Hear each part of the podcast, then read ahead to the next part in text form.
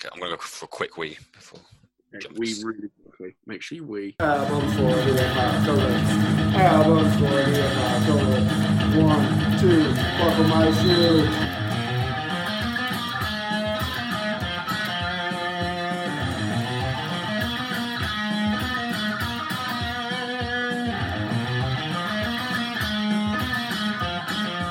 Hello and welcome to episode number nine of the Albums for the Apocalypse podcast. Nine episodes. That feels quite weird. Um, it is very delayed, as you may still hear a little bit. My voice got absolutely destroyed last Friday um, when the football team Amos and I both support Wycombe Wanderers uh, beat Fleetwood Town four one in the playoff semi final. Um, and it is yet to really recover. I actually feel like maybe my voice it's like my voice is dropping again. I'm curious to know if it's going to go down an octave now.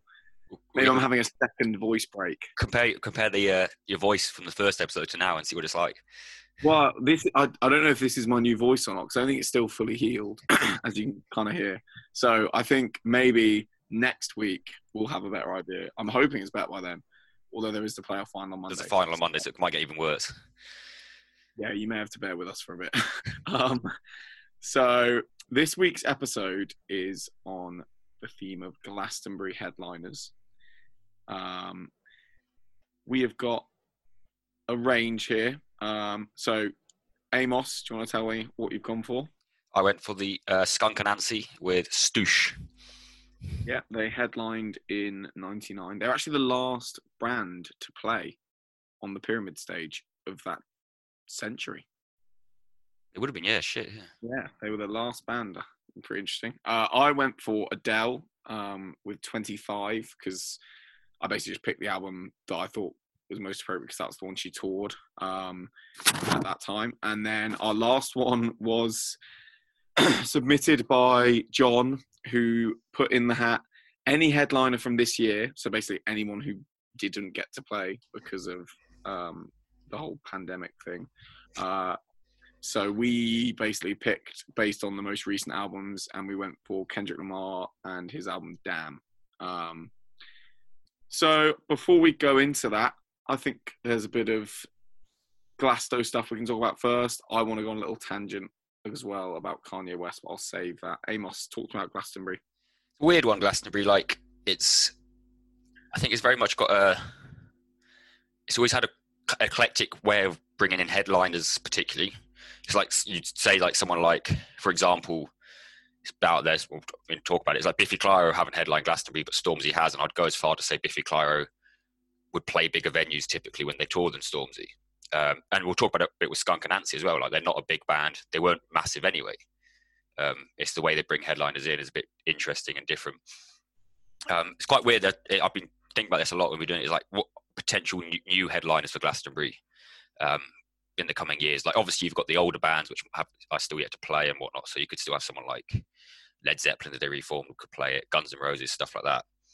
But it's like the newer bands coming through. That's quite interesting. Um, it's- I'm, I'm struggling to actually think of too many. Like I mentioned, Biffy Clyro, their run of form and albums. I will talk about it with Kendrick. The three album curve idea is over. Yeah. He's, they've missed it. Like they're, they're not releasing bad albums; they're just releasing average albums, and it's so it's unlikely we're ever going to see them headline it. Um, Kings of Leon the same. yeah, same sort of thing. Um, one band, and I really have to say this through gritted teeth, that I think could be in with a shot is um, the 1975. Oh God! I mean, when you yeah, that is Yeah. bad. Um. Um, Idles. I don't. I'm not a massive Idles fan, but if their current album, they won't. Be, they're not going to be massive, but they could be in the same position as Skunk and Nancy, where they're just the band. So it's hard to. Catfish and the Bottlemen. That's a good shout, Uh, actually. They have a lot of potential. I think I criticised them quite openly on the podcast a few weeks ago. Actually, probably a couple months ago now, and um, I do think they still have potential to be a massive band. They just need to change their sound a bit, do something different, um, show a bit of balls. Um, yeah, it's tough. Like, I don't know. The the danger is, I mean, right now you look at the biggest acts in the world, and most of them are American and R and B and hip hop. Which Yeah. that- don't get me wrong, um, I obviously really like, and Glastonbury have proved they're not scared of doing that, but they can't build a headline set based off that genre. They can't. It's not what Glastonbury is. It's not that kind of. But yeah, they Like, like they always like to have a British headliner as well at some point. Yeah, and they like they like obviously they have Kendrick coming this year. yeah, They've had- Kendrick, Kendrick would have been everyone's tip for the next Glasto headliner Yeah. coming up. they've had Kanye. Um, so they've kind of, I, I would say Kendrick is probably of this year's headliners is probably the biggest that was coming. Um, In terms of form, I think as well, we'll talk about we'll, we'll um Yeah. we'll talk actually a bit about it with Adele. I think a bit in terms of like the form of when they're headlining and stuff. But I yeah, certainly I think you're right. I genuinely can't think of many. Um, it's weird. Like beyond the ones we've kind of discussed, there must be some others that we're not like thinking of right now. But like UK based, I mean, you maybe have someone like Dave, who we talked about on the podcast, Yeah. if he releases some more albums. Um, obviously, the grime scene in general, like Kano, um, he's quite big, and I think if he released a big album, he could certainly push. uh, push that. It's tough though. You you are right. There's it's hard to see really where where we're going. Um, I mean, you look you could look at someone like I think Bring Me the Horizon would have been a potential shout, but their form again has dropped off, and um, they I mean, last year when they did their headline in London, they were giving away free tickets or five pound tickets because they couldn't sell enough. Yeah, that's concerning. Um, you know, and if, I, I'm, going to go down that sort of route of metal, like there are bands like Slipknot and stuff who are big, but I don't think they'd be headline size for Glastonbury, because Glastonbury can stick someone like Slipknot on the headline in the, the other stage and stuff like that. So, like we've been, it is a weird one with form, and I think it's almost a good thing the way that I mean, Glastonbury took that year off, which I think I think them. actually one I've realised, Lewis Capaldi probably if he keeps going the way he's going, like, I don't it, get me wrong, yeah, one album is uh, only a start, but he he is at that point where he's like a household name. Um, there are a few. Freya Ridings, she's quite big. She played Glastonbury actually, I think last year, but not obviously headline. Um, there are some. yeah, it wouldn't be out there to say something like Mahalia if she. I mean, we Yeah, raved about I- I it last episode. about Couple more albums. It's an more- interesting one. Like that Mahalia album has got like fuck all coverage, really, and Yeah. we both loved it, obviously. But like, it's interesting to think that those kind of albums going to need to be bigger than they are if we're going to see artists like that headlining. I'd, I'd even, if you want to go something like that, maybe someone like Michael Kiwanuka, if he gets a bit more. yeah, he's played. He played. The, he played- Uh, the evening sundown session, and that is an incredible watch. Yeah. If you And like if he gets a bit more of like a mainstream vibe or like appreciation Yeah, for his his follow up to the one he just really I can't forgotten the name of it. There's there's no there's no reason that he couldn't. Yeah, his to be honest, his last three albums have been great, Yeah. but like Kiwanuka and Love and Hate are two incredible albums. Um, and if you get a chance now and you're curious, make sure you try and stick on that Sunday evening session or sundown session, whatever it's called, because it is incredible. He's so talented. It's pretty much. I mean, you could say go if you want to go pop, you could say someone like Dua Lipa, but Yeah, actually, that's a good shout. I think That's for good- I think for pop stars headlining Glastonbury, you have to almost be stadium level, i.e. Taylor yeah, Swift. one. There tends to be one. Yeah. Um, But like Katy Perry hasn't headlined it; she's played it. Kylie Minogue didn't headline. was- wasn't Katy Perry meant to be this year? No, it was Taylor Swift this year headlining. Oh, Taylor, yeah. Katy Perry played. This is bonkers. It was a mental run of backs on the main stage. It went Run the Jewels, Katy Perry, Biffy Clyro, Foo Fighters. Oh yeah, yeah. Absolutely bonkers run of like. Yeah, and Jeremy Corbyn started it all off. He introduced Run the Jewels, and it just went That's sick. just referred to, um, referred to Katy Perry during their set as well. Um, yeah, so before we go into this week's episode, it's interesting. Last week, well, I mean, nearly two weeks ago, we had an interesting discussion about separating artists and musicians, and someone we talked about in that episode was Kanye West. And some people will know um, he has declared himself as running for the US presidency. Um, and his policies are anti abortion, they're anti vaccine. He is basically wedging himself between voters. And I've really concerningly already seen other rappers like YG come out and say that they would vote for him, which is fucking insane. You should not be saying this shit. Like, this I we talked about this last week. He ironically last week as well also released a song, um, two songs. One with Travis Scott, which I don't think is that good, and I know loads of people seem to be talking about as very good, but I really don't. I don't think it's anything special.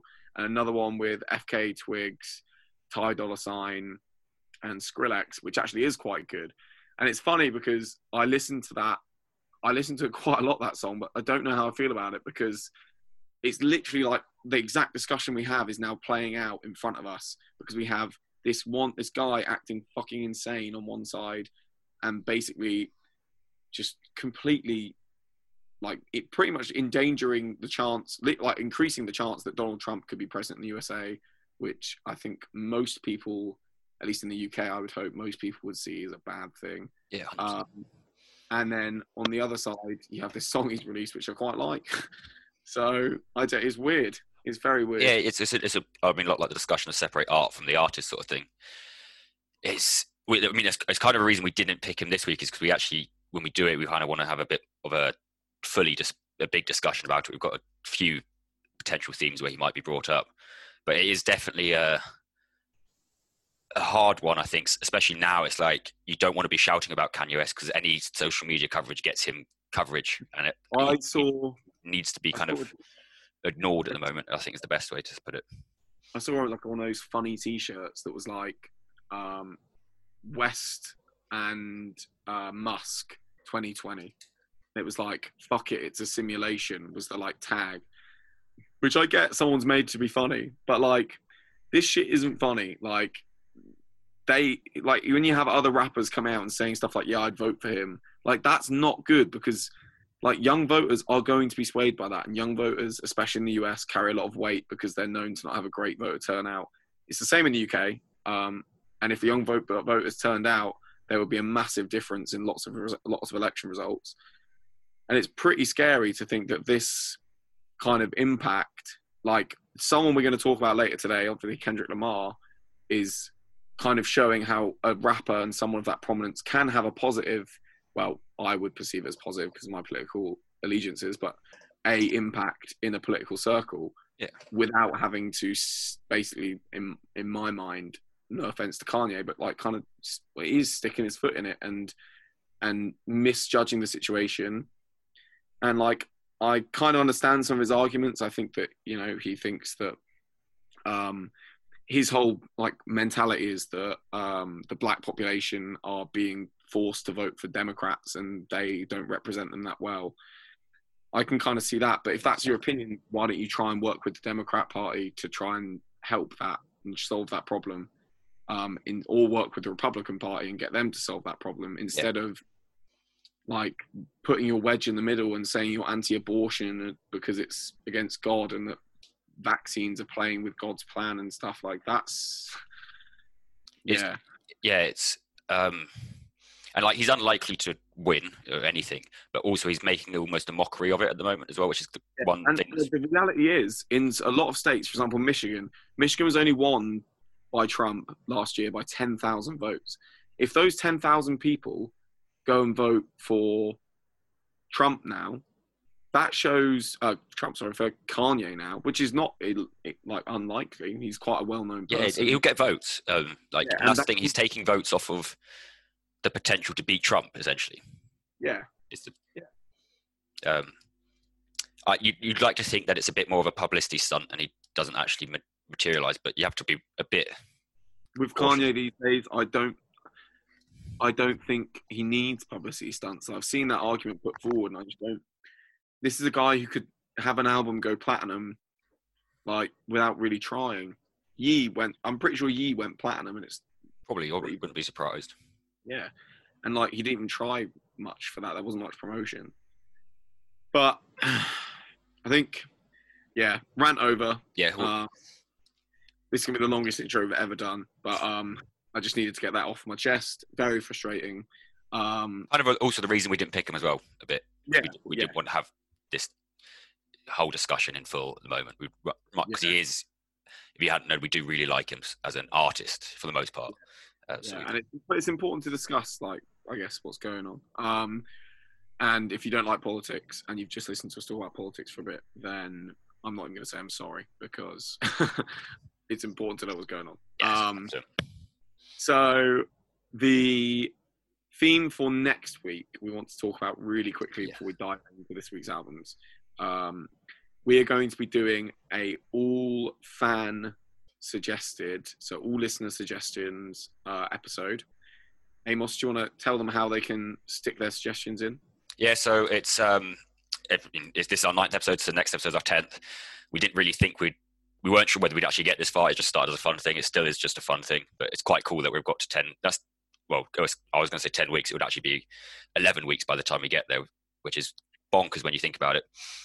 Um, so essentially, it's like normal. Just message us on Instagram or Facebook, wherever. Email us, whatever you want. Um, but we we kind of want something. We've got to ten episodes now. We've got a lot under our belt, so we'd be very grateful for every time, every album you want to suggest. And no, like I said, no theme, just anything you want. Could be Bastille, could be Kanye, could be anything. Soundtrack, to, um, Les Miserables, whatever you want. Um, but all we ask is that when you make your suggestion, you share us, uh, whether it's on your story, on your Facebook, um, anything like that. Tag us in it just so we can see it. Um, and yeah, so you can again up to three albums each. Chuck them in, but just share it. Tell your mates, tell your parents, tell your work friends. Um, Um, so we're, at, we're at a point now where we're going to see how, how big, not big, we can get this, that- see how many people can actually listen to us. Yeah. Um, yeah, I feel like now we're at 10 episodes. We've kind of got our format down. We're ready to see what happens. Um, if you could, so basically, like Amos said, the way we'll be judging is you can DM us a suggestion, um, but what we'd like to see is people sharing the podcast. So either the podcast thing from Spotify or a screenshot of the podcast or the podcast Insta, whatever you want, just something on your story um, with us tagged, and then that will be logged as your suggestion. So that's all we need. Just one one story. That's what has to be, or a post, whatever you want to do. It's up to you. Um, with us tagged, and that's your suggestion put in. Um, until you do that, we will not be taking your suggestion. Yeah, uh, reviews on iTunes always can't just screenshot your review or something like that. Yeah, yeah, we like uh, that. that, that that also helps us as well to get a bit more notice because I think it, predominantly our listeners are still mostly people we know and have told to listen to in person. I think we definitely have a few people that listen to us outside of our circles, but um, we really want to try and push ourselves. Like you said, we've got we've got uh, stuff under our belts now. We've got evidence that we're actually, and I'm quite proud of what we're putting out. Um, so I really, it'd be really cool if we could start getting more listeners and stuff like that. We've just hit 100 followers on Instagram, so you know, as far as we can. That's that's kind of the goal now. Okay, that's enough of an introduction. Very, very long. Thank you for bearing with us. Time to talk about a bit of Glastonbury albums.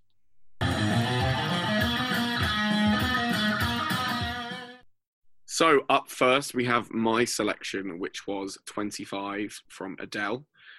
Um, she performed on the Saturday night at Glastonbury 2015, just after this album came out. Um, she managed to set a record that night for swearing the most, um, which was then beaten by the Foo Fighters. She was actually warned by the BBC to not swear, and then she proceeded to go and break that record, um, which just adds to, I think, what makes, in my mind, Adele such a likable artist. Um, it's an incredible performance. I actually watched it again just this afternoon uh, while I was doing some uni work, and I don't know. She's just a ridiculously talented performer, as well as I think an incredibly, like I said, likable person. There's just this bit where, as she's singing "Hello," like the lights come up and she sees how many people in the crowd. She goes, "Fucking hell!"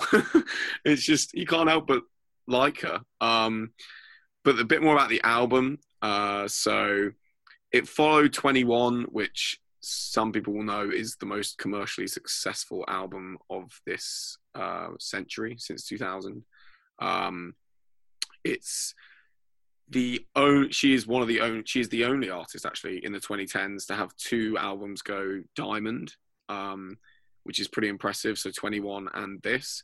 Now Amos, there is one there are two artists that have got seven albums that have gone diamond. One of whom is the Beatles. Do you know who the other one is?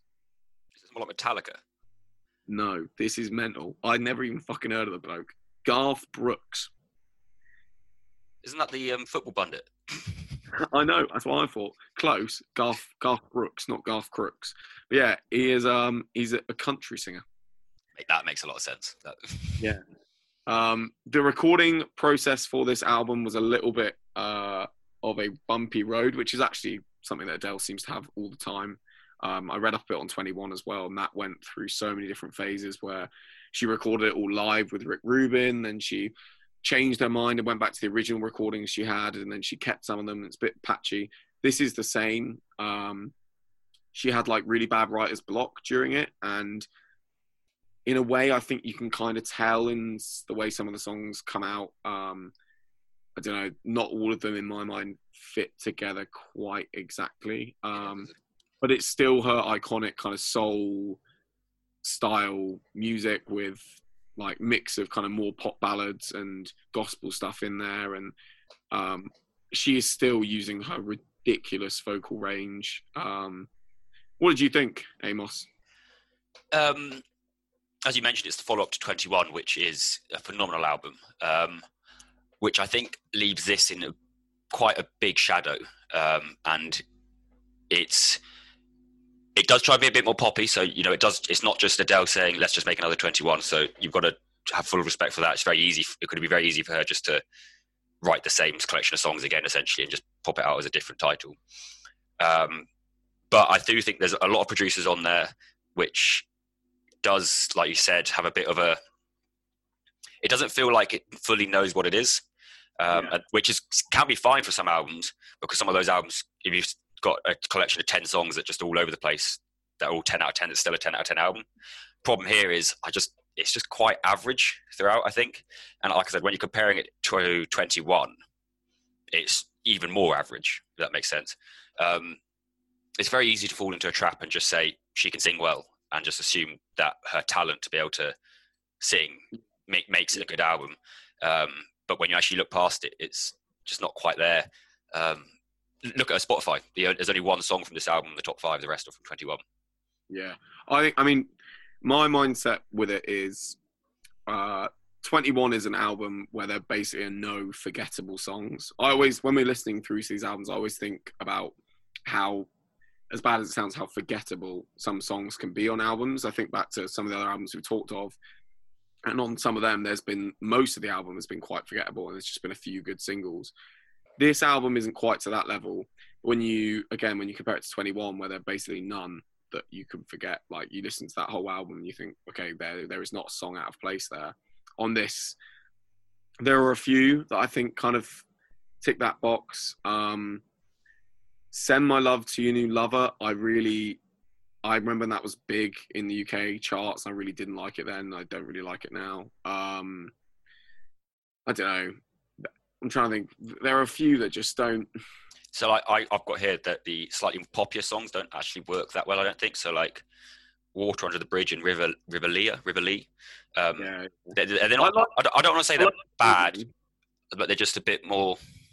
I like the theming of River Lea. I like that it is a nod to Tottenham and to her. Yeah, know, she's quite a proud London girl. I quite like that, and you know, I kind of I, I like the fact that she's done that, but um, yeah, I agree. Those, especially yeah, Water on the Bridge is the other one that I don't love. Um, it's a little bit of Karen music, isn't it? It's just a bit. It's a bit easy. I don't know whether it was she intended for it to be like that, but it does seem like it's a. Like we said, she's trying something new, and that's. But I felt like it did lack that focus, and when you haven't got the songs to back it up, it's just not quite there. And I'm like, I think it's easy when you've had an album before this that was 21 that's obviously as good as it is. We have had this a few times on the podcast. We've talked about albums that have preceded or followed big albums. Um, it's easy for us to kind of let that sway the discussion. If this was to be released on its own, how do you think you'd feel? Because I think I would still think it's a pretty good album. I don't think it would think it would be amazing, but I still would think it's a pretty good album. I'd if it was released on its own, I'd still think it's pretty average. Like I don't. This is the thing. It's it's not copying 21, so it's a different sound. So it's not like you're left there thinking, yeah. I want to listen to 21 now. It's just. Yeah, it's just, yeah, yeah. it's just for me. It's just a, quite an average album. It's not bad, but it's not really got any great moments in it. It's got some good moments. Um, like you said, there are forgettable st- songs on there.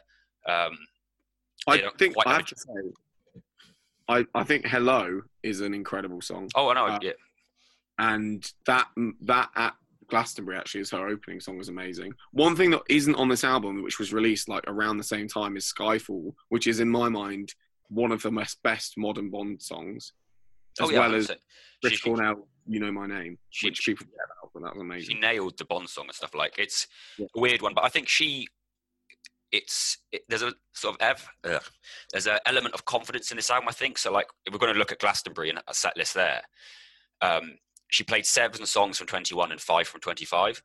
Yeah. When head and while I understand it's Glastonbury, you know you've got to pull out the hits. When you're touring and when you're doing it on that album, it says a lot. Like when you don't support it. So like we'll talk about it with Kendrick, but like when if Kendrick were to headline, he'd have a predominantly damn and the and he would uh, led. Uh, he did when I, yeah, when I saw him. when, when I saw him at a festival as well, he had a predominantly damn led set list. Um, The, um, the it- thing I would damn, damn is better compared to this, but it's that sort of thing. It's like you would typically see. I would quickly say on that theme is like, so for example, I was, I saw the Arctic Monkeys play Tranquility Base Hotel, um, uh, that tour, and they played I shit you not, I'm pretty sure it was just three songs from that album. That's when you know it's kind of like not to that standard. However, obviously this is a Glastonbury themed episode. Did you get a chance to watch the set? I watched. I didn't watch the whole thing, but I would. I've watched snippets of it on YouTube, so like the BBC songs and stuff, just to get an idea.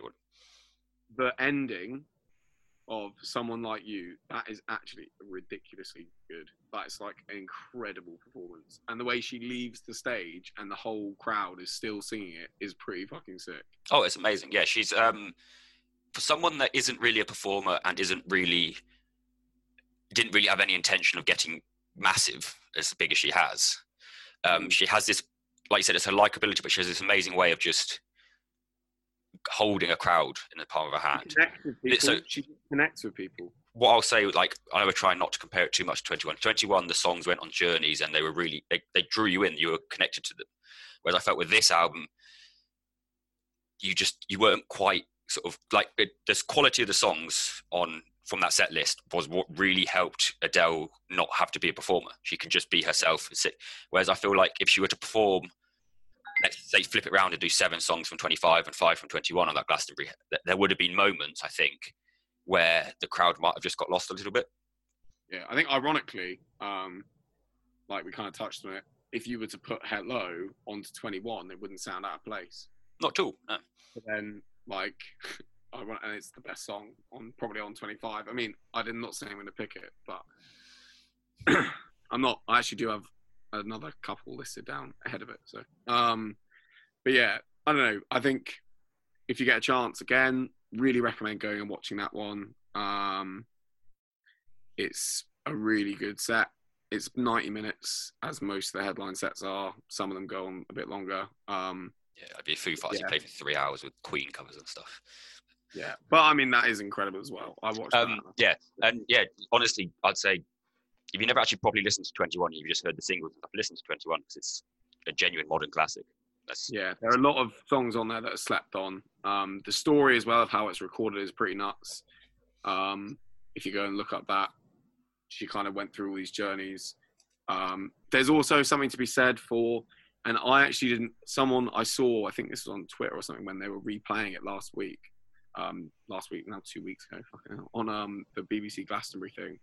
Someone pointed out if you watch the Adele set and you look in the background, there's this genuine feeling you can see on the musician's face where they are just like like in awe almost of her like there's a violinist i think where literally you can see her just being like holy shit like this is incredible and that says a lot to me like you see obviously bands play a lot together and they're so used to it when you see something like that it's pretty special like yeah, and you, you I think you definitely. We're not saying she's not talented by any means, and like that, like you said, that performance is sensational. It's just ultimately, for me, this album, it would you know, as good as the set was, this album is just a bit disappointing. But at the same time, I don't think she could have headlined Glastonbury on Twenty One. I don't think she was an accomplished a performer at that yeah. point. Um, so this album, while I know we said at the start about form bands and form artists headlining Glastonbury, this album is isn't a bad album as such. It's got the good sort of singles and stuff on it, and I think it's shown her to be more accomplished as a musician and a person. Which is then gave her the opportunity to be able to hold the crowd in the way she did at the Glastonbury headline set. Yeah, yeah, agreed, agreed. Okay, I think that is everything on 25 by Adele. Uh, we will be picking our songs that we'll be saving at the end of the show. For my pick this week, I went for Skunk Anansie with Stoosh. Um, it's probably quite a, probably one of the lesser known headliners, often forgotten. Um, prominent British rock band in the 90s, quite a unique sound, which is similar, quite synonymous with rock bands in the 90s, particularly the guitar tone. Um, we'll talk about that a lot more, but it's similar to something like the Chili Peppers in parts as well, I think. Um, they headlined it in 1999 alongside REM and the Manic Street Pe- Preachers. Um, just to give you an idea of the uh, other bands on the bill uh, outside of REM and Manic Street Preachers, you have they were so when, obviously they were headlining above bands like Bush, Smash Mouth, Queens of the Stone Age, Chemical Brothers, and Lenny Kravitz. And on the New Blood stage that year was Coldplay and Muse. Fucking hell. So um, quite a sort of where they were sort of right. I think they're right in this sort of midpoint between um, like generations of bands exploding. Potentially why they got he- they uh, headlined, Yeah. uh, were able to headline. Um, they are their lead vocalist Skin was the first black female to headline. Um, and could be suggested to be the first black British artist artist to headline. Although Maxim from the Prodigy headlined in 1997, so you probably go Maxim, but then Skin being the first black female to headline uh, and British as well, which is quite a big thing. You know, it's um, but and I think it's more their current standing, which is why they're overlooked, rather than their standing then. Um, yeah. tickets were only 83 pounds to Glas- Glastonbury in 1999. You want Oh, to do that's all right. a, a little fun fact about 1999. Um, they actually headlined it on their follow-up to Stoosh, which we are talking about, uh, which is called Post Orgasmic Chill. Uh, the reason I chose Stoosh is just because bringing in a band that and an artist that most of you probably haven't heard of or haven't listened to, I wanted to bring in a, what I thought was their best album. If that makes sense. Um, which and so Stoosh was released in 1996, uh, and it's definitely a very 90s album. It's got a few big singles on it, um, but I'm quite intrigued to see what you think, Jack. Because it's a bit. I think it's quite different to what we've had before from any sort of rock group and stuff. It's quite unique. Yeah. So I'm gonna be honest. I literally knew basically fuck all about Skunk Anansie. I'd heard a few songs. Like um, when I went to listen to some of their stuff, I'd recognised a few. Um, they also have one of the weirdest Spotify pages I've ever seen because four of the five of their most listened songs aren't their own songs. Um, Aren't they?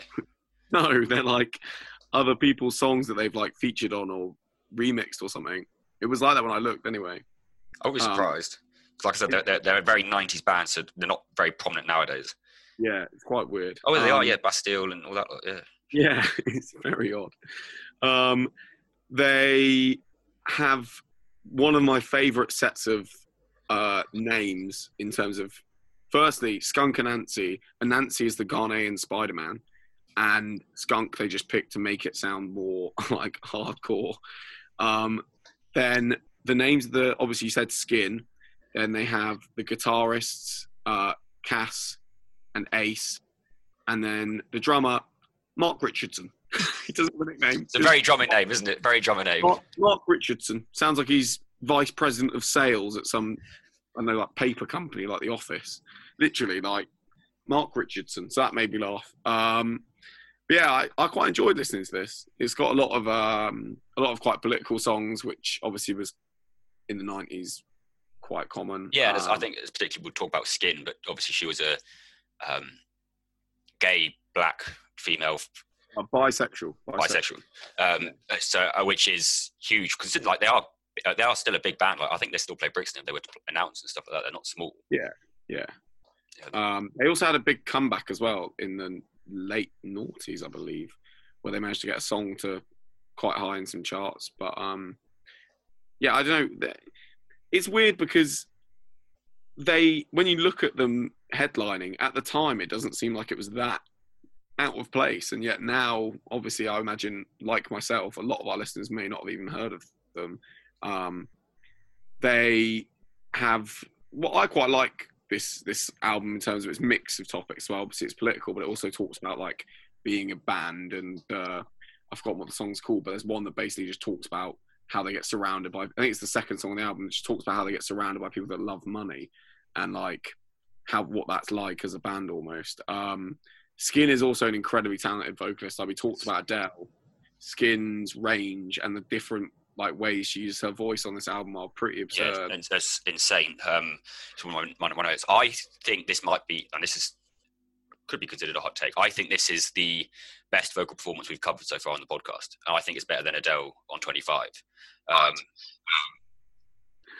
Hugely hot take. The way she um, uh, throws her voice, so she can go from these piercing screams to these really soft, subtle um, style. If you actually want to see a really good example of a voice outside of this record, search uh, Skunk Anansie Bjork Top of the Pops on YouTube, and they perform Army of Me, and it's fucking sensational. I mean, it's obviously separate to this album, but it is genuinely one of the best TV performances you'll see.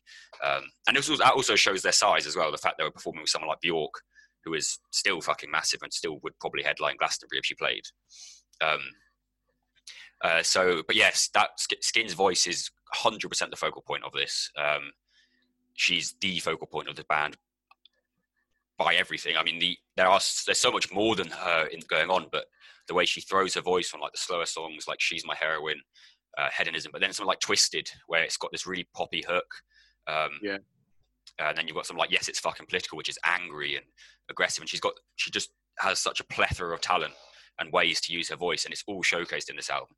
Um, There's um one of my favourite stories actually that we've covered so far is from this album, and it's the story behind "Glorious Pop Song," which was originally called something else. They had this realization where when after like they'd prepped it and they were going to record it, they realized that the record label was going to probably like it as a single a little bit too much, and it was probably a little bit too poppy for what they wanted to have be known as. So they just added a shitload of swear words and changed the name of it just to stop the record label from putting out as a single, which I quite liked. I thought that was pretty smart. Yeah, they're, they're very um, yeah, they've definitely got that sort of punk attitude to them, sort of like "fuck you" sort of attitude. Um, we've mentioned Skin quite a bit there, but I also think the guitar playing on this is brilliant. Like it's got this. So in the 80s, typically with guitar playing, the guitar, lead guitarist would take the forefront. You know, Slash, Van Halen, etc. There'd be the there'd be uh, almost fighting with the front man or the vocalist um, to get the most attention on the stage and in, in records and not with solos. Whereas in the 90s, I think that definitely changed where the guitar playing was a lot more subtle, but it still had a very a swagger about it without dominating the song and without fighting the um, vocalist. It would often play off each other quite well.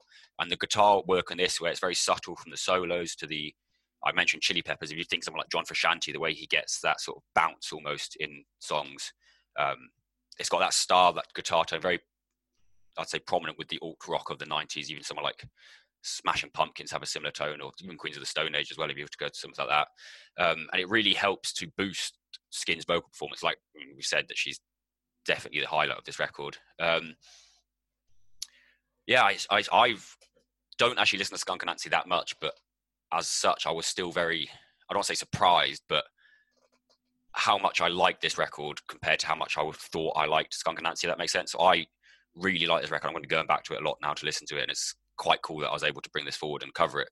Um, what what's your thoughts as a whole, Jack? Because like I said, it's a bit different to what you usually um, and stuff. Well, so I liked it. It didn't blow my socks off. I'm not going to say it's forgettable, but it's not like you say you're going back. I probably won't go back to this that much. Um, I still liked it. I enjoyed listening to it. I quite liked the. Um, I liked the "Milk Is My Sugar," just a random, incredibly sexual song just thrown in out of nowhere. Um, I like. I know. Yeah, I like the album. I just. I don't know. To me, it. I think it kind of just blended in with a lot of similar kind of sounding stuff that I've heard.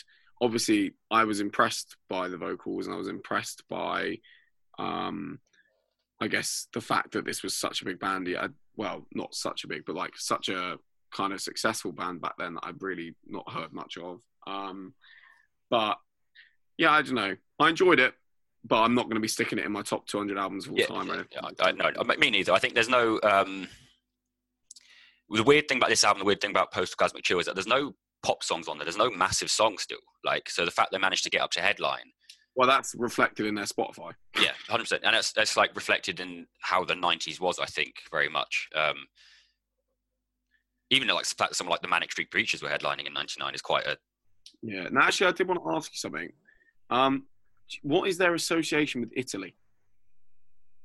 Because this album went three times platinum in Italy, and Skin was a judge on the Italian X Factor in 2015. I don't understand. It, I, it was I couldn't find any explanation for it. Just It's just, really I think it's just, it's just one of those things, isn't it? Because like some bands are like, Rodriguez when he well, really like we, yeah, like we had we had uh, Owen Hill, our guest, on his band, got man, made like a m- bunch of listeners in Brazil and stuff like that. So- Yeah.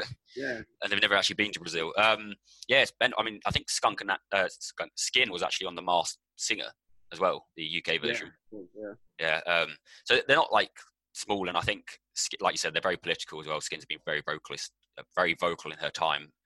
Um, Yeah. In when she's had the spotlight to talk about things. Um, yeah, and also like we said, it's uh, it was a huge thing being the first uh, black female to headline, black British female um, as well, and like we said, uh, second black British artist to headline after Maxim with the Prodigy in '97. Uh, but I think I think that pretty much covers most of it. I don't think there's too much more to that because, like we said, it's a bit of a smaller album and a smaller band. Um, just quickly, we have to say that is fucking mad that it took that long till '97. But in, in truth, there weren't too many. I mean, Yeah, on that, like it's it's the way music was. It's not the fact there weren't good artists. No, no, no. Agree. It's the way like and the fact that it and the fact that even then Stormzy was when he headlined was the first black British headliner since then. yeah.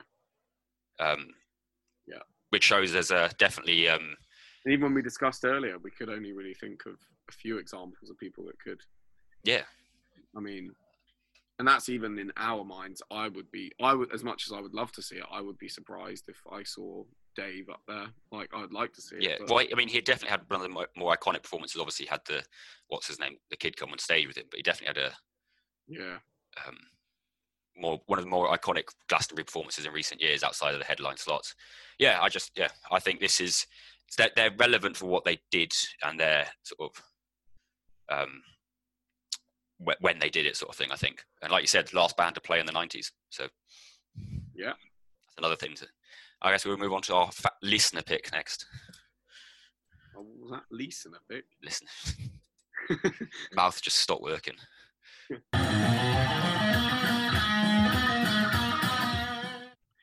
So, album number three comes from my very dear friend John Fox. Um, he put forward any artist from this year that was meant to be headlining. Uh, so that was, I think I spoke to him. He said he was drunk and he meant to message us to ask. We accidentally put it in the submission box. He was kind of asking a question, but it turned out we just used it as a suggestion. Um, but uh, so that gave us with a choice of Taylor Swift. Um, who's the other one? Paul McCartney.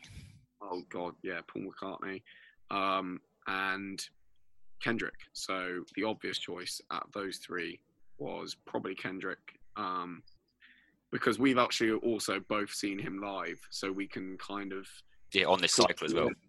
yeah, and yeah, for this album, so we can talk a little bit about what it would have been like or what it could be like when he does get to play. Um, so that does help. Whereas I, I haven't seen Taylor Swift. Have you? No, but I was um, a steward for her when she played Hyde Park. That's a weird little Yeah. fact. Absolutely random there.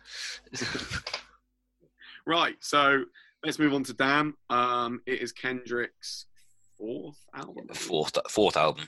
Yeah. Yeah, fourth studio album. Uh, it is ludicrously reviewed. Um, 95 score on Metacritic. I think it's our highest ever. I think it must be our highest ever. Um, Yeah, I would have thought so.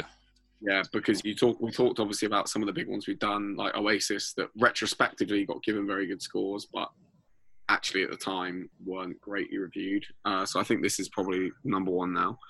Um, if you look through the track list, it's got some of the biggest songs of the last three years, full stop, regardless of like genre.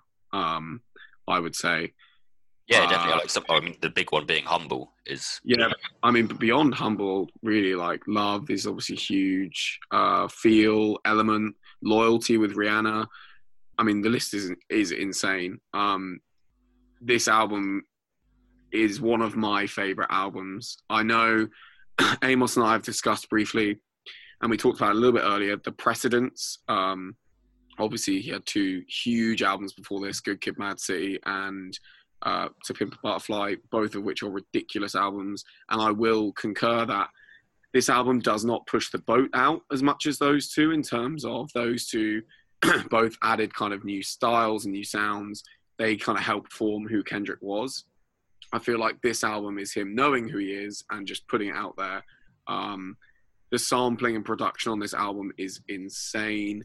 The way he flows the tracks together is ridiculous. It's like a, it is a ridiculously listenable album from start to finish. I don't think that many people will have done that because that's not the era we live in. I know a lot of people that have spoken to me in general about this podcast and have said that oh, I, I actually don't think about listening to albums like that anymore because of the Spotify era we live in, where you can just add shit to queue. I don't don't blame you. Like till we started doing this, I was very similar.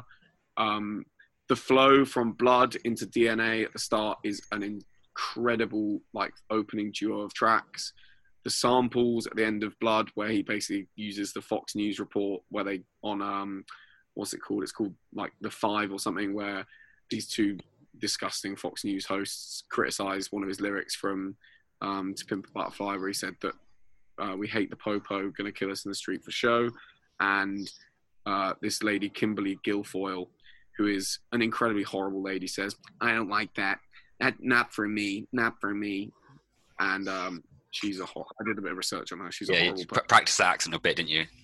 no, not even. That's the re- that's the reason your voice actually went because you were practicing a bit too much. I, it's actually quite a good impression, I think. Um, but uh, she is a member of the US Super PAC, the biggest PAC, which is like a funding, basically an independent funding group for Donald Trump um, now instead of being on Fox. So she's a lovely lady. We really like her on this podcast. Yeah, she's one of our heroes. yeah. We really, if you're listening, Kimberly, um, thank you. Yeah, if you want if you want to be a guest, come on, please. Yeah. Thank you for being a horrible bitch. Um, so, yeah, I just think that's incredible. DNA is an amazing song. Um, then the track list just goes on, and you have what like Element after that. Um, then Humble and Feel. I think it's Feel then Humble. Humble drops really late on, well, not late on, but like just after the mid section.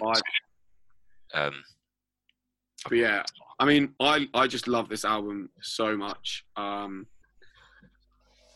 seeing it live is incredible. He does. When I saw him, he did the whole. It was on his damn tour in Australia. He did the whole Kung Fu Kenny um, setting for it, which was really cool. did you see him after the Black Panther album or before?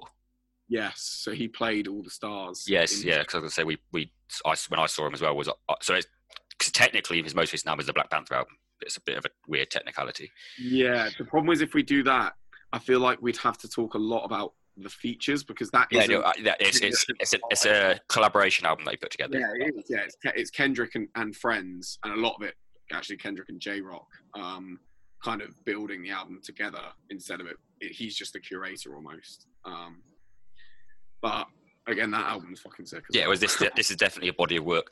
I think I want to kind of pick pick you up on something you mentioned and how this album flows from one to one. Which I think is true, hundred percent true. It does, but it's definitely more of a singles led album than To Pimp a Butterfly, which I think is a genuine Yeah. masterpiece. I think To Pimp a I will- Butterfly is one of the greatest rap albums ever. Yeah, one thing I'll caveat that with is when you think of To Pimp a Butterfly, that features a lot of ad libs and interludes um, that he uses to kind of thread the story. This doesn't have that so much, if not at all. Actually, I don't think it has a This- single. he, this is what I kind of got with this, and I mean, we, obviously, it's hard not to. we spoke about it with Adele as well, in the sense that he has. This is the follow up to to, Pimp- to to Pimp a Butterfly, which, like I said, is I think is one of the greatest rap albums ever. He hasn't gone in and tried to do what he did on To Pimp a Butterfly and create. I'd say I want to. I'm going to use the term masterpiece in the sense of how he um, worked on, like you said, um, the narrative and the ad libs and stuff, and the revolutionary things he did on a Butterfly he's gone into this and has just gone, I'm just going to make a fucking great record. Essentially, is what I've kind of gathered when I listen to the two compared to each other. Because this isn't me like digging damn at all. Um, you know, the fact that this is him following up. So essentially, he had Good Kid, uh, which is, uh, I think, more similar to this than this is to Pimp Butterfly in that sense. Um, which definitely was when he kind of burst onto the scene because of obviously how good it was. Then to follow up with Pimp Butterfly, and then to have to follow up to Pimp Butterfly, he's just gone. You know what? I'm just going to go straight back to what I do well, and it's something I mentioned at the start about this three album curve, where typically um, happens for all bands. Like you can look at almost all big bands when they hit their form, it tends to be three albums. They do it in the sense that they'll have the one that then breaks them out, whether it's the debut, their third, their second, whatever. That'll be the album that you know it's a can't easily be a ten out of ten. Like, but it's just it pops out, and then you've got this follow up to that, which is the one that everyone obviously it's the follow up to the album that burst once. It's one that's all the pressure's on, and then the third album is often the the end of it because it's led either them reaching their pinnacle or it's them just realizing that they don't need to do what they did on their second one. If that makes sense. Um, and this is that like it's not it's not to butterfly. It's not pushing as many boundaries as to butterfly did, but it's still just fucking amazing. Yeah, yeah. I think you couldn't, couldn't really put that much better myself. Um, it is one of those where if you were to look at each one of those albums objectively, I think you would describe them each as one of the best albums of this decade. He released three of them in the same decade. He is probably one of the defining artists of that decade. Well, it is now that decade. Um, it's pretty insane um, to think what what he kind of has put together. Um, I know. I think. I guess we should probably a little bit talk about it from a live sense because Yes. obviously part of that is We did get all Is- of the Glasto sets. So yeah. So so what what are your memories of seeing him live? What what stands out to you? Do you think he would have done the Glastonbury stage justice as I guess Oh, some big hundred percent. I think. So this was this was released in 2017. but I think I saw him. I think it might have been 2017. Or was it 2018? Might have been 2018. Yeah, I saw in 2018. I think it might be 2018 because it was the Kung Fu Kenny routine. 24th of July. Yeah. I didn't at the set list earlier. um, essentially, he the big thing for me there was the anticipation. Like he at that point when we saw him was the biggest artist in the world. Yeah, same. Like- yeah. He was. You can't even debate that he was the biggest biggest artist in the world. Um, is it's a weird one because like now it 2020 not saying he's not big at all because he's still fucking huge the way the news cycle works with hype and stuff and music it can often be lost and i think he's headlined it one year too late does that make sense um, and i think it's an interesting one because of how i think there's still going to be a huge anticipation for it you know like when kanye headlined or jay-z headlined jay-z did headline didn't he? yeah Yeah. um, there was all this anticipation just because of how big they are and they're, f- they're finally headlining. Whereas with this one, it's like he's now hitting the point where you're kind of expecting a follow up to Damn. Mm. It's been what, it, it, but it's been three years. Um, uh, this isn't like saying anything, but it's more like a he's very much at the end of the touring cycle for Damn. Like this Glastonbury set would have been his send off for Damn, I would, I would imagine, Yeah. almost, um, or at least I in the U, at least in the UK. we may see new stuff. I mean, he's like we say, he's he's quite he's what is called conscious rap, which I don't really like as a term. It's a bit demeaning. Conscious rap. No, it's it's not. It's saying it's conscious is like saying all other rap is not conscious, therefore, which is illogical. Yeah, no, Uh, but it is his style is obviously very. He talks very politically, um, which we've kind of discussed on this podcast. We quite like. Um, he will therefore likely, I would expect, be releasing something in the coming months, maybe in within the next year, based on the situation that is occurring across the pond in the US. Um, there's actually probably a chance that he's maybe delayed putting it out because obviously if you're writing political statements and then some what has happened recently with the Black Lives Matter movement is um, certainly something that if you're writing you then and especially Also, being Kendrick. on that topic of Black Lives Matter movement, um, he has basically written an anthem, a modern anthem for the civil rights movement in the US in All Right. Yeah. Like, that's played at protests everywhere, like for the Black Lives Matter movement, like which is obviously from To Pimp a Butterfly, but I mean King Kunta as well kind of fills that role. Similar sort of yeah. Um, yeah, I, I mean, I when I remember seeing him live, like the visuals with it are so cool. Um, Yeah, he brings a very fun element to his live set, despite being quite political. yeah, you also, to be honest, like I'd listen to. Mm, I would be honest, like I think basically all of his discography, but you forget how many fucking big songs he has and how good they are at filling an arena. I saw him in an arena um, in Australia, but I think at Glastonbury it'd be fine. Like Oh yeah, they have big songs, like with big beats and big sounds. Like it would definitely. oh yeah. I, I, I, my comment there wasn't uh, criticism. No, I think, no, I, think, no, no. I, I think there'll definitely be this. Like when, like I said, when I saw him, I saw him headline a festival, so I got to feel that huge anticipation as people were waiting for him. And Yeah. when you go, I mean, I'm assuming a lot of listeners have been to festivals. When you go to festivals, some headlines are just everyone's there because they just know it's going to be good. Whereas some headliners, it's kind of like a this is going to be something else set sort of thing. This is like the expectation, the anticipation for it was there because people were like, he was the best artist. I, I'd still think he is the best rapper on the planet at the moment in terms of what he's putting out, um, Yeah. what he's done. Um, like we said, it's just hard to say that without him having a recent work. Uh, but yeah, I think like there's a strong chance he could have dropped new stuff, even if it's just a new beat, like a sample. Like I know a lot of rappers like doing stuff like that where they don't necessarily play a Yeah. complete new song, but they do a little interlude with beats. That's some features here and there. Um, yeah, he- he's been he's not been, he's been active since this album. It's not like he's yeah. um, yeah. I, I I was very excited to see how he handled the the set because obviously someone like Taylor Swift is experienced at this sort of thing. You know, she's going to bring a party. Paul McCartney's going to be a bit boring, but it's just appeals to the older Glastonbury audience, doesn't it? Paul Um, McCartney's gonna just reel out the hits, maybe play a few self-indulgent numbers, and call it a night. yeah, but Um, like I, I think don't actually, get me wrong, it'd probably be fun, but Yeah. like, well, my, my opinion on the Beatles is a bit different. So I'd I definitely wouldn't be watching him headline. Is the one thing I'd say that. I'd, we briefly touched on that. Um, but yeah, I think uh, that is kind of everything. yeah, I, I want I want to make The a point. is we could be here for hours. Yeah, Um, yeah, it'd be like, it'd like- one thing I do want to make with Damn is he's done something that no one has been able to do for a long time, like a very long time, and that's made U2 sound good. I was I was going to say actually that because I was going to pick that song later. the bit where the bit when Bono comes in is cool and soulful, and yeah, like I know. Yeah, it's also that, that the change ups in that song are sick. it's amazing. Like it's one of these songs that you just listen to and you kind of almost you forget U2 are involved in it because it's good. That- That's like U2. Yeah. U2 have um when it's without going on tangent U2 actually do have some really good albums in their catalog as much as people like to pick on them um i actually almost picked them last week i was tempted to They kind of just shut themselves. but up in in the last iTunes.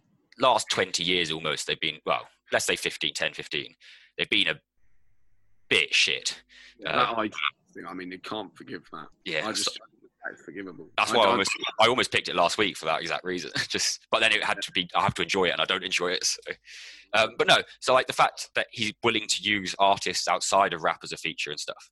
the features on this album actually quickly. Yeah, I've got to know about. Um, there's only three. Uh, they don't uh, dominate the album at all. They're they're very subtle. Like you wouldn't listen to it necessarily and go, "Oh, that's." I mean, you do a bit with Rihanna, but it wouldn't be like, "I can't wait for Rihanna to come in on this," or "I can't wait for the Bono bit." It's all part of the song. It's still done like. Um, I'll use Kendrick as an example. Actually, uh, on NERD's album, uh, they full of features as they love to do. It's not a thing, um, but there's a song "Don't Do It" where Kendrick comes in, and you, and actually the same with the Andre 3000 feature on a different song on that record. Um, you're always waiting for the feature, whereas with these, they're just part of the song. They're not like I can't wait for this one. I can't wait for this. It's like you don't listen to it and think, oh, that's a cool feature. You listen to it and think that's a cool song. If that makes sense, Yeah. Yeah. Which shows how good it is. Um, truly. So that is "Damn" by Kendrick Lamar. Um, we will now be talking about which albums we'll be saving and which songs we'll be making to our playlist.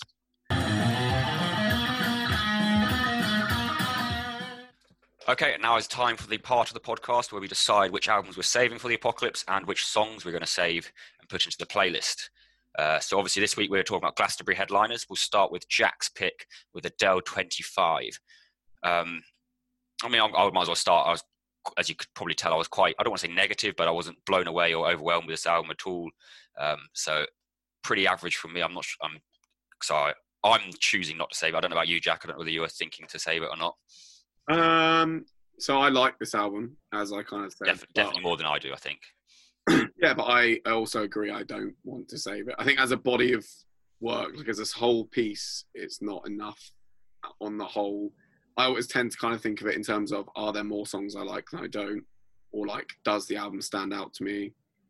And to me, it's a no purely just because I don't think it is as complete a piece of work as we know Adele can put together. Yeah, I think Um, it's. I think it's like you said. It's quite forgettable in parts as well.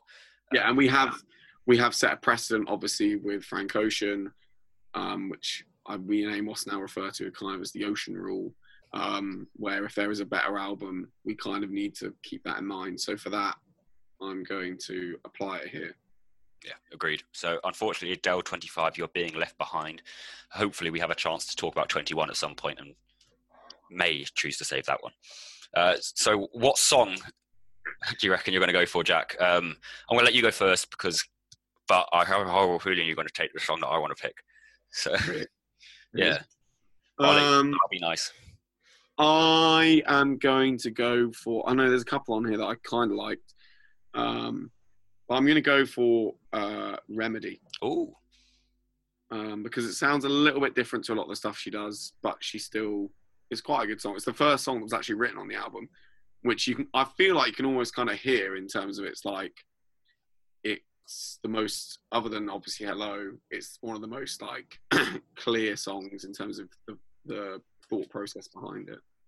that's that's interesting. So, that was actually my backup pick because I Okay, was well, expecting you to pick "Hello," which, as we've yeah. mentioned, is is the best on there. So we, I, I think we've both reached quite a big agreement on that one in terms of yeah. No, I love Hello, but I also feel like I always pick the big single, so I wanted to pick them. you wanted to shake it up. No, uh, and I think that that's quite.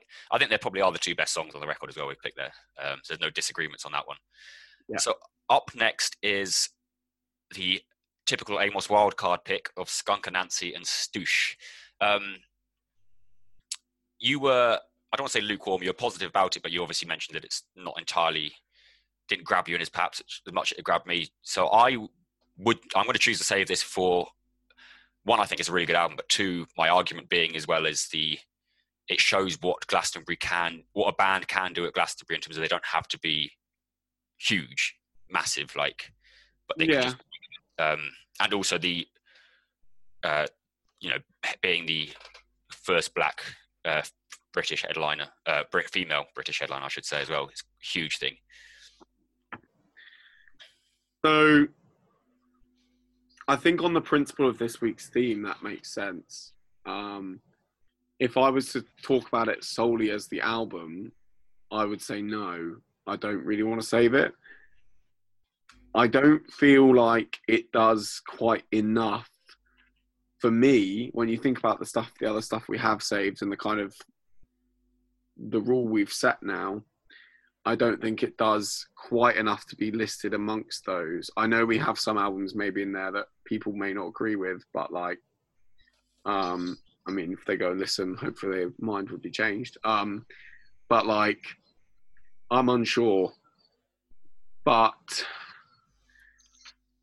I think I'm gonna go with yes because I kind of agree with your argument about Glasto but it would have to be a yes with an asterisk based upon that. You know? A bit like the Mahalia rule with Mahalia was a no with an asterisk. yeah, exactly. Yeah, Um, Yeah. yeah, yeah. Like, I, I, I kind of get where you're coming from. I think if we pick this as a different theme, or if they say this was suggested for next week from listeners, we'd be a bit like I really love this album, but I, I kind of do get what you mean. There are mo- moments on it. There's a song which we'll, I'll talk about in a sec, which I listened to non-stop, and, and the fact that I was listening to that more than the album itself, the one song suggests that the album isn't. yes. Uh, I makes sense. with Adele listening to the first kind of four songs, and then after that, just kind of Yeah, no, I, I, I fully get, but like I said, it's going to be a little the relevance of it to Glastonbury, um, and you know, if we're going to save a Skunk Anansie album, it's going to have to be for that reason and Yeah. the way they are. So, no, no, so it's a little another Mahalia rule. So we've gone from the ocean rule to the Mahalia rule uh, in two of these. Uh, so we're Yeah. saving, we are saving Skunk Anansie with Stoosh. So Jack, again, I'll let you go first. What song are you going to save? Uh, I want to say yes, it's fucking political because I like that, and I like the idea that she's calling out the whole music industry for trying to be naive and fucking pussies about politics when actually politics is in absolutely everything, and you like I don't know, it's a rant of mine, but like I don't like when people say things like, "Oh, but it doesn't affect me," like, "Oh, I don't care." It's like, or like music and music and politics shouldn't mix. Same as like sport and politics shouldn't mix. Like you can't help. People were confused when they found out Rage Against the Machine were political and stuff like that recently. But it's like that's how that's how society works. It's like it's, it's, it can't politics, not be involved. Yeah, politics is literally like everything. So once you kind of accept that, you re- you realize that maybe okay, it's hard to avoid it. And actually, I quite like the fact that they're willing to make political statements. It's part of what makes bands and artists interesting. And yes, hundred percent. Yeah, I don't know. Um, yeah, I, it's also a super angry song. Yeah, I like that. really fucking angry. Um, all right, my one um is going to be "Twisted" uh, with "Everyday Hurts."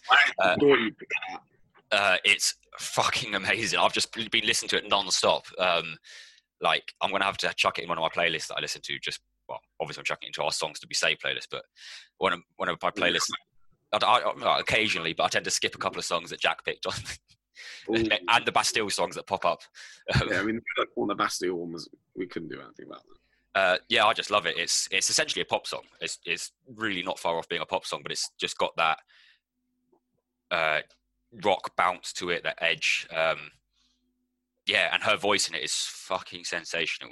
The way she goes so like this high and gentle to this really sort of punchy, piercing. Uh, it's brilliant. I just yeah, I love it. And honestly, if you're gonna, you know, like we said, we're a bit mixed on the album, I think, but between us. But if you're gonna listen to one song, listen to that one. I'd say because it's just huge. Yeah, that's not a bad shout. To be fair. Okay, just let me note that down, and then we go on to our final album. Um, so Kendrick Lamar and Damn. Um, so I'm assuming we're both not saving this. Fuck off. I'm saving the living shit out of this. Uh, this is being held with both arms, protected. Yeah, no, 100%. Um, I'm not disagreeing with that. I think I mentioned that three album curve thing. We can't just save one album from each from each artist. Um, loads, so many artists have three album curves. Um, some people might say, "Oh, but you said earlier about the ocean rule. This is kind of different to that."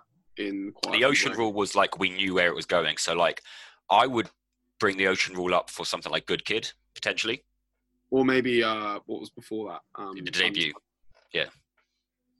Um, whereas with the ocean rule, we both agreed that we it uh, Channel Orange went somewhere. Uh, he went somewhere after Channel Orange, which we both preferred.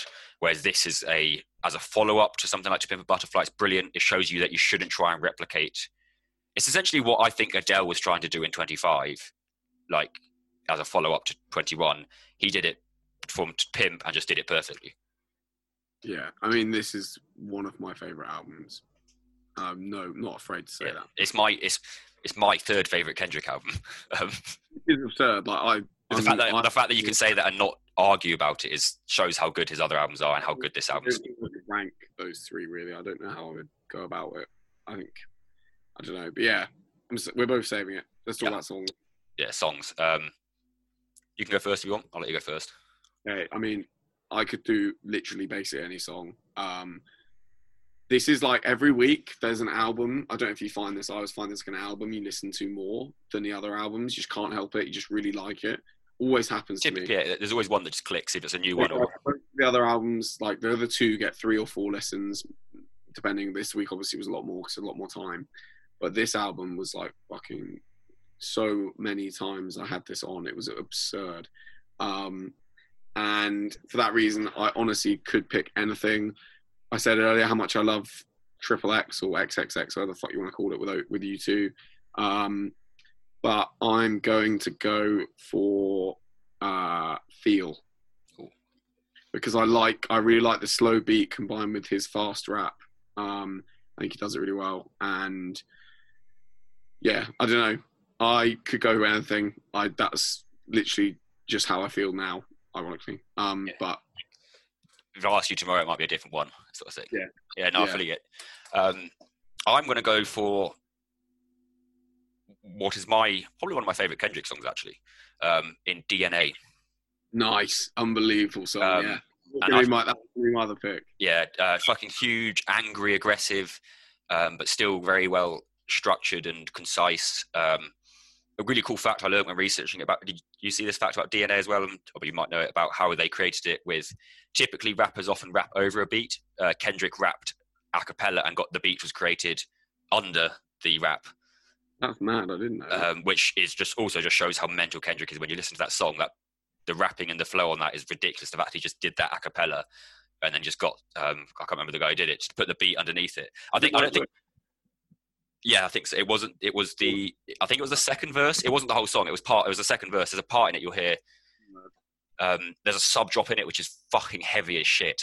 Like, uh, honestly, that song. But the, the thing I love about that song as well is listening to Blood go into that song is fucking amazing. it builds up to this and then it just punches you.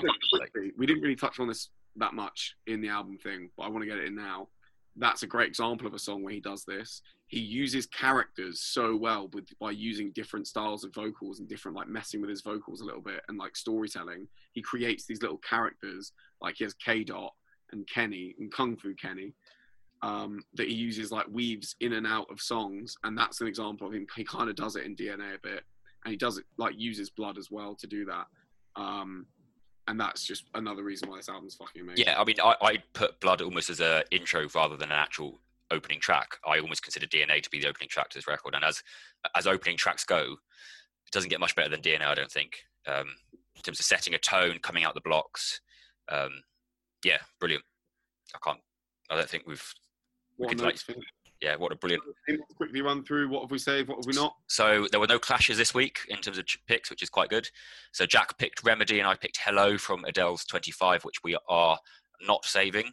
Um, Jack picked Everything's Political. I picked Twisted from Skunk Anansie Stoosh, which we are saving with an asterisk under the Mahalia rule. And then uh, for Kendrick Lamar's Damn, we are very, very confidently saving it. And Jack picked Feel and I picked DNA. Um, good week, I think. Um, good mix.